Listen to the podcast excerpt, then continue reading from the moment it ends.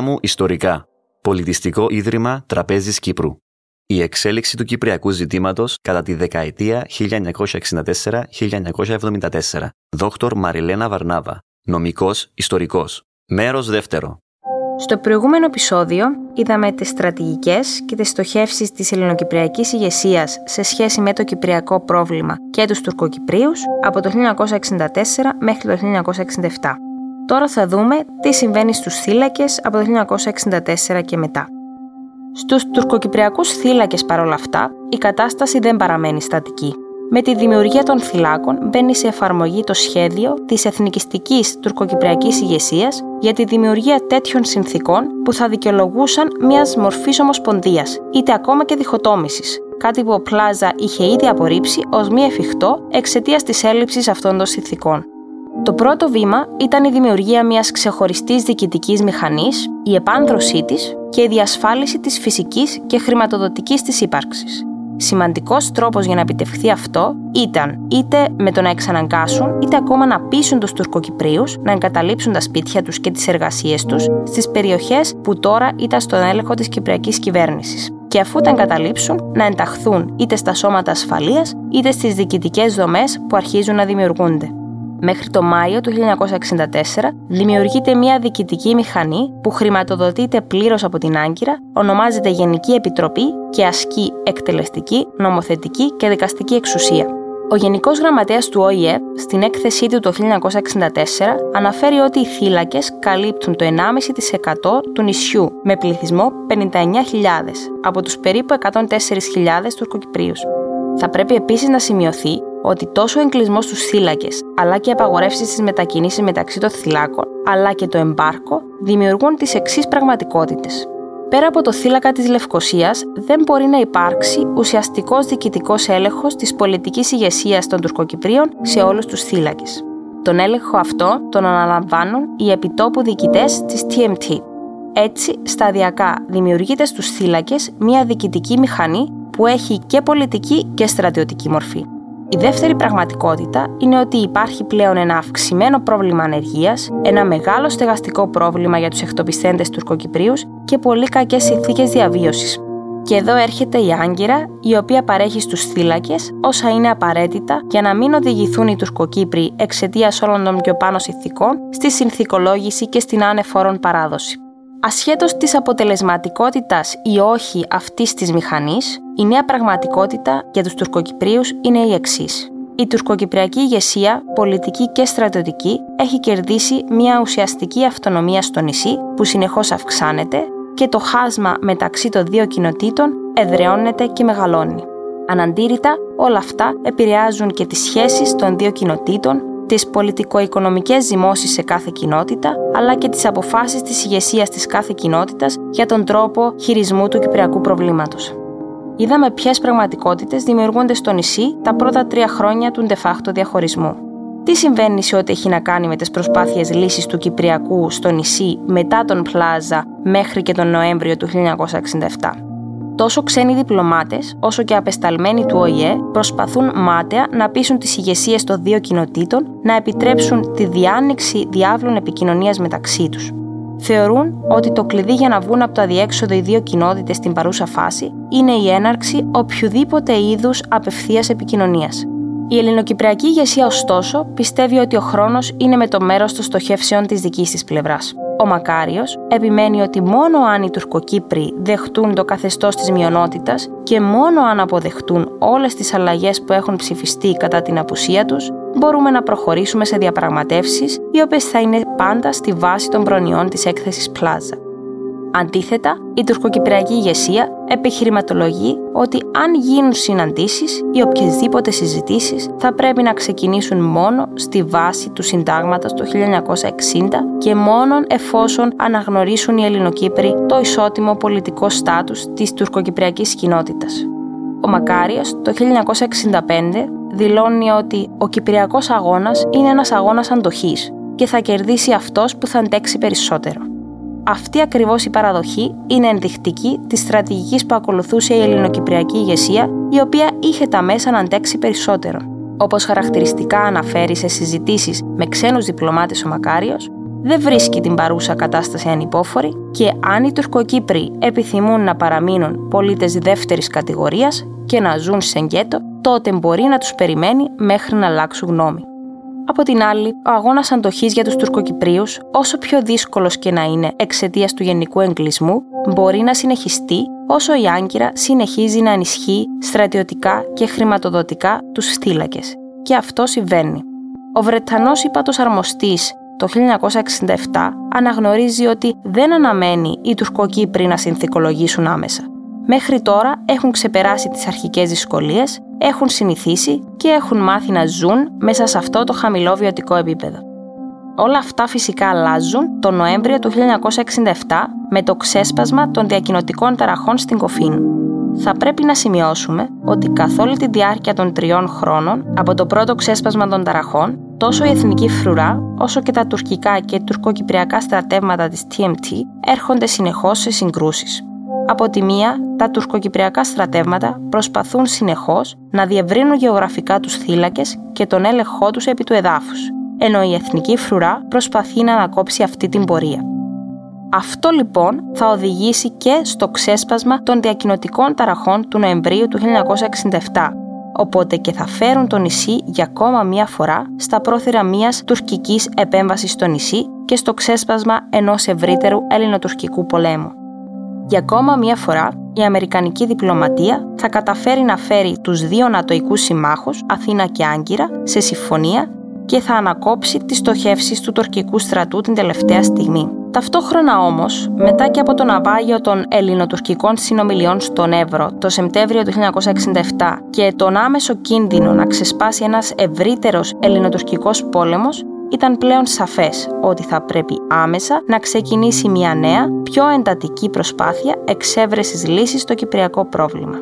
Η λύση οποιασδήποτε μορφής ένωσης στο παρόν στάδιο ήταν πλέον εκτός συζήτησης, οπότε ήταν η στιγμή των Ηνωμένων Εθνών να αναλάβουν και πάλι τα ενία των προσπαθειών για λύση του Κυπριακού. Ο Γενικός Γραμματέας τώρα προσφέρει τις καλές υπηρεσίες του στα μέλη και συμφωνείται ότι άμεσα θα ξεκινήσει μια νέα προσπάθεια ενδοκυπριακών συνομιλιών αυτή τη φορά. Ω ένδειξη καλής θέλησης, η Κυπριακή κυβέρνηση ανακοινώνει τον τερματισμό όλων των απαγορεύσεων που είχε θέσει έναντι στους θύλακες. Ενώ ο πρόεδρος Μακάριος κάνει την περιβόητη παραδοχή ότι τώρα θα πρέπει να αναζητηθεί λύση στα πλαίσια του εφικτού, δηλαδή στα πλαίσια της ανεξαρτησίας, που δεν συμπίπτει πάντα με ό,τι είναι και ευκταίο, δηλαδή την ένωση με την Ελλάδα. Αρχικά φαίνεται ότι στο νησί το 1968 θα αρχίσει να επικρατεί ηρεμία μετά από τη μεγάλη μπόρα που είχε ξεσπάσει. Ωστόσο, μία ανακοίνωση από τους θύλακες θα έρθει να ταράξει τα νερά λίγο πριν το νέο γύρο διαπραγματεύσεων. Αυτή ήταν η δήλωση της τουρκοκυπριακής ηγεσίας για την ανακήρυξη της προσωρινής τουρκοκυπριακής διοίκησης.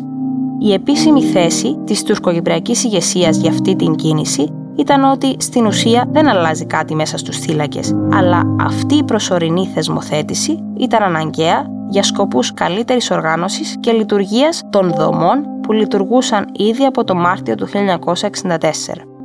Αυτό που στην ουσία όμως γίνεται είναι ότι ενισχύεται διοικητικά ακόμα περισσότερο η αυτόνομη μηχανή που είχε δημιουργηθεί μέσα στους θύλακες ενώ η προηγούμενη άρση του εμπάρκο και των απαγορεύσεων από την Κυπριακή κυβέρνηση θα βοηθήσει ακόμα περισσότερο σε αυτή τη στόχευση.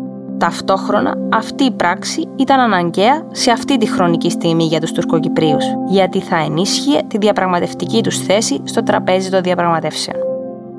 Στις 3 Ιουνίου 1968, οι δύο διαπραγματευτές για το Κυπριακό, Κλάφκος Κληρίδης και Ραούφ Τεγκτάς, ξεκινούν τον πρώτο γύρο διαπραγματεύσεων για το Κυπριακό.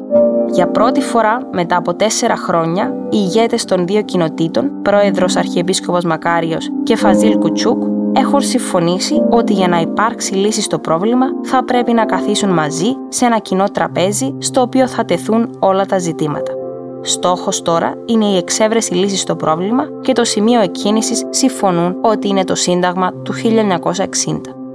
Θα πρέπει επίσης να επισημάνουμε ότι πέραν από τη διαφαινόμενη αποφασιστικότητα των δύο κοινοτήτων, σε αυτή τη χρονική συγκυρία, τόσο η Αθήνα όσο και η Άγκυρα δεν επιθυμούν σε καμία περίπτωση ένα ελληνοτουρκικό πόλεμο για την Κύπρο. Τα εσωτερικά τους προβλήματα είναι πολλά και συμφωνούν ότι επιθυμούν μια σύντομη λύση στο κυπριακό πρόβλημα είναι το πιο επιθυμητό.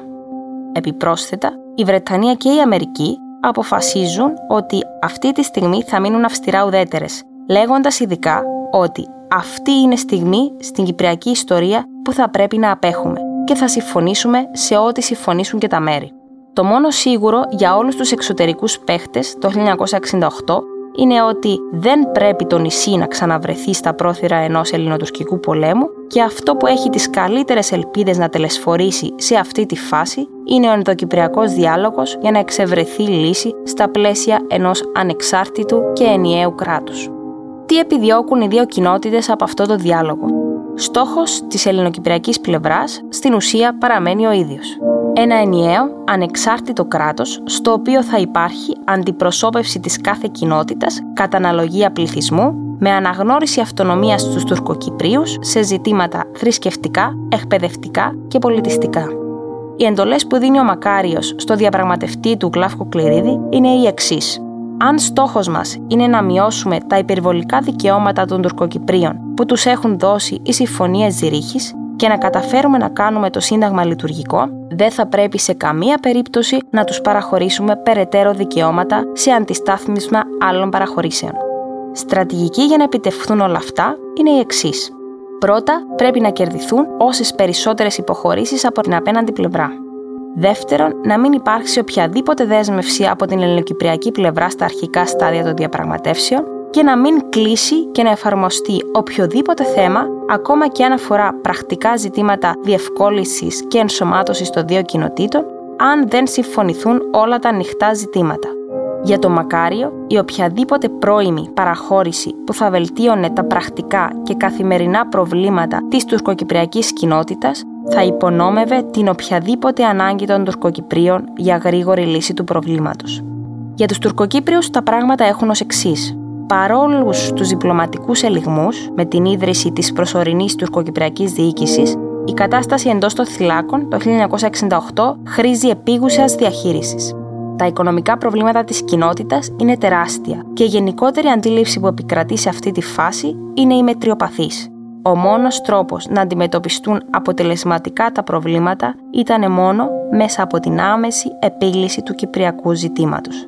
Αυτή την άποψη υιοθετεί και ο τουρκοκύπριος διαπραγματευτής Ραούβ Τεγκτάς, ο οποίος επανέρχεται στο νησί μετά από τέσσερα χρόνια εξορία στην Άγκυρα, πιο διαλλακτικός και καλείται να βρει τρόπους να αντιμετωπίσει τα εσωτερικά προβλήματα και την υφιστάμενη παλιά και αναποτελεσματική πολιτική ηγεσία της κοινότητας.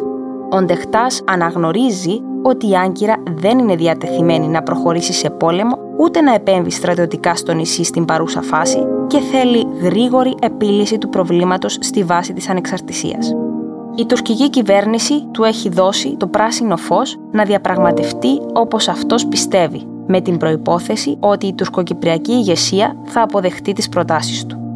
Το πιο σημαντικό για τον Τεκτάζ αυτή τη στιγμή είναι να καταλήξουν όσον το δυνατόν πιο γρήγορα σε συμφωνία, γιατί διαφορετικά υπάρχει ο κίνδυνος οι εξτρεμιστές και οι σκληροπυρηνικοί ηγέτες της κοινότητας να ανατρέψουν το θετικό κλίμα και να υπονομεύσουν τις προσπάθειες λύσης. Η στρατηγική για τις διαπραγματεύσεις είναι η ακόλουθη. Είναι διατεθειμένοι να αποδεχτούν συνταγματικές αλλαγές και αναλογική αντιπροσώπευση στις δομές του κράτους γιατί εκ των πραγμάτων η σύνθεση που όριζε το Σύνταγμα του 1960 δεν ήταν προς το συμφέρον της κοινότητάς τους. Είναι έτοιμοι να αποδεχτούν σχεδόν όλα τα 13 σημεία του Μακαρίου που είχε προτείνει το 1963.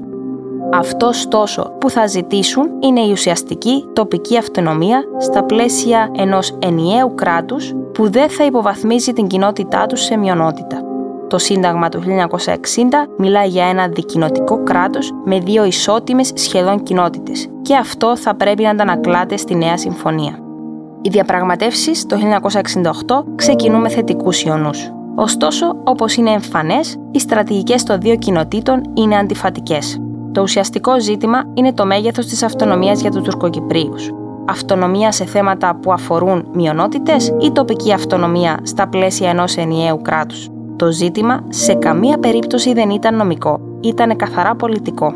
Ενώ στα αρχικά στάδια ο τουρκοκύπριος διαπραγματευτής είναι πιο διαλλακτικός, η ελληνοκυπριακή ηγεσία όχι. και οι διαπραγματεύσεις συνεχίζονται για τέσσερα χρόνια με λίγες ουσιαστικές επιτυχίες. Όσο περνάει ο καιρός, η στάση του τουρκοκύπριου διαπραγματευτή αλλάζει. Αλλάζουν τα δεδομένα στους θύλακες και σταδιακά φαίνεται ότι αλλάζουν και οι προτεραιότητες της τουρκοκυπριακής κοινότητας. Η προσωρινή τουρκοκυπριακή διοίκηση μετονομάζεται σε τουρκοκυπριακή διοίκηση, αποσύροντας τον όρο προσωρινή το 1971.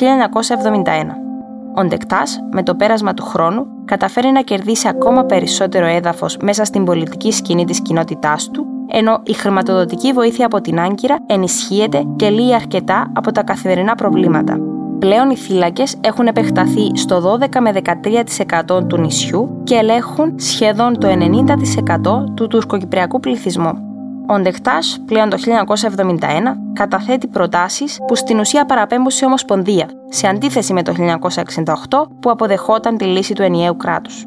Οι τουρκοκύπριοι ηγέτες, σε αντίθεση με το 1968, επιχειρηματολογούν τώρα ότι στόχος πρέπει να είναι πρώτα η ενίσχυση των οικονομικών και διοικητικών δομών της τουρκοκυπριακής διοίκησης και μετά να καταλήξουν σε οποιαδήποτε συμφωνία. Ταυτόχρονα, η περιραίουσα ατμόσφαιρα στην ελληνοκυπριακή κοινότητα αρχίζει να γίνεται πιο εκρηκτική. Τόσο η δημιουργία του Εθνικού Μετόπου το 1969, οι απόπειρες δολοφονίας κατά του Μακαρίου, η δημιουργία της ΕΟΚΑ Β το 1971 επηρεάζουν αρνητικά και τη δυνατότητα της ελληνοκυπριακής ηγεσίας για οποιασδήποτε παραχωρήσεις στο τραπέζι των διαπραγματεύσεων. Οι συνομιλίες στο τέλος του 1971 φτάνουν σε ένα τέλμα και το ερώτημα που τίθεται είναι πώς θα ξαναξεκινήσουν.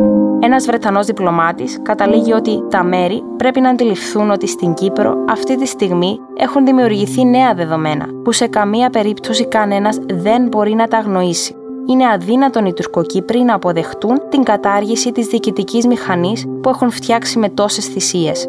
Ακόμα και διαπραγματεύσεις να επιτύχουν, το πιο σημαντικό πρόβλημα που θα παραμείνει είναι αυτό της ουσιαστικής ενσωμάτωσης των δύο κοινοτήτων σε ένα ενιαίο κράτος. Δεν πρέπει να ξεχνάμε ότι από το 1964 μέχρι και το σημείο που βρισκόμαστε τώρα, το 1971, ο φυσικός διαχωρισμός και το κοινωνικο-οικονομικό χάσμα συνεχώς μεγαλώνει. Με την εμπλοκή ωστόσο των Ηνωμένων Εθνών το 1972 θα ξαναξεκινήσει ένας νέος γύρος διαπραγματεύσεων με πιο ενισχυμένους ρόλους Αθήνας, Άγκυρας και Ηνωμένων Εθνών. Διορίζονται συνταγματολόγοι από την Αθήνα και Άγκυρα, οι οποίοι με τη βοήθεια του απεσταλμένου του ΟΗΕ καταφέρνουν να καταλήξουν σε μια σχεδόν ολοκληρωμένη νομική συμφωνία για τα πλαίσια της τοπικής αυτονομίας, στα πλαίσια πάντα του ενιαίου κράτους. Αυτό όμως που λείπει αυτή τη δεδομένη στιγμή είναι η πολιτική βούληση να υιοθετηθεί από οποιαδήποτε πλευρά. Παρόλες τις θετικές εξελίξεις στο τραπέζι των διαπραγματεύσεων, οι πολιτικές εξελίξεις στην Κύπρο, στην Ελλάδα και στην Άγκυρα τρέχουν. Τα δεδομένα στο νησί και στην Ελλάδα είναι γνωστά. Δεν θα αναλύσουμε, αλλά ενδεικτικά θα αναφέρουμε. Η ΕΟΚΑ Β, η υπονόμευση των πολιτικών θεσμών από παραστρατιωτικές ομάδες στην ελληνοκυπριακή κοινότητα, οι προεδρικές εκλογές του 1973 και η ανάληψη επίσημα της εξουσίας από τον Τεκτάζ στην τουρκοκυπριακή κοινότητα, η ανατροπή του καθεστώτος Παπαδόπουλου από τον Ιωαννίδη στην Αθήνα και η νέα κυβέρνηση της Άγκυρας με επικέφαλή στον Εντζεβίτ που μιλάει πλέον ανοιχτά για ομοσπονδία σε καμία περίπτωση δεν μπορούν να υποβοηθήσουν τις θετικές εξελίξεις που προσπαθούν να επιφέρουν οι δύο συνταγματολόγοι. Η Κύπρος είναι ένα καζάνι που βράζει και ανα πάσα στιγμή είναι έτοιμο να ξεχυλήσει και σαν λάβα να παρασύρει ό,τι είναι στο δρόμο της. Οι Αγγλοαμερικάνοι μέχρι το 1971 μιλούν ότι στην Κύπρο υπάρχει ένα αδιέξοδο που δεν το χαρακτηρίζουν αρνητικό για τα συμφέροντά τους και ως εκ τούτου δεν χρειάζεται να επέμβουν.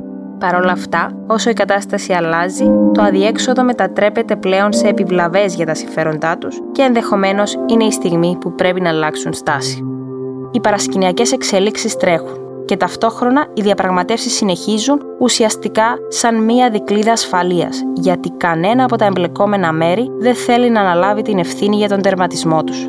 Έτσι, οι διαπραγματεύσεις συνεχίζουν μέχρι να έρθουν τα γεγονότα του Ιουλίου του 1974 να τερματίσουν βία ό,τι προσπαθούσε να χτιστεί τα προηγούμενα χρόνια. Κλείνοντας, θα ήθελα να αναφέρω πως σε καμία περίπτωση αυτή η ανάλυση δεν είναι μια εξαντλητική ανάλυση των αιτιών και των συνεπειών όλων όσων συνέβησαν την κρίσιμη δεκαετία 1964-1974.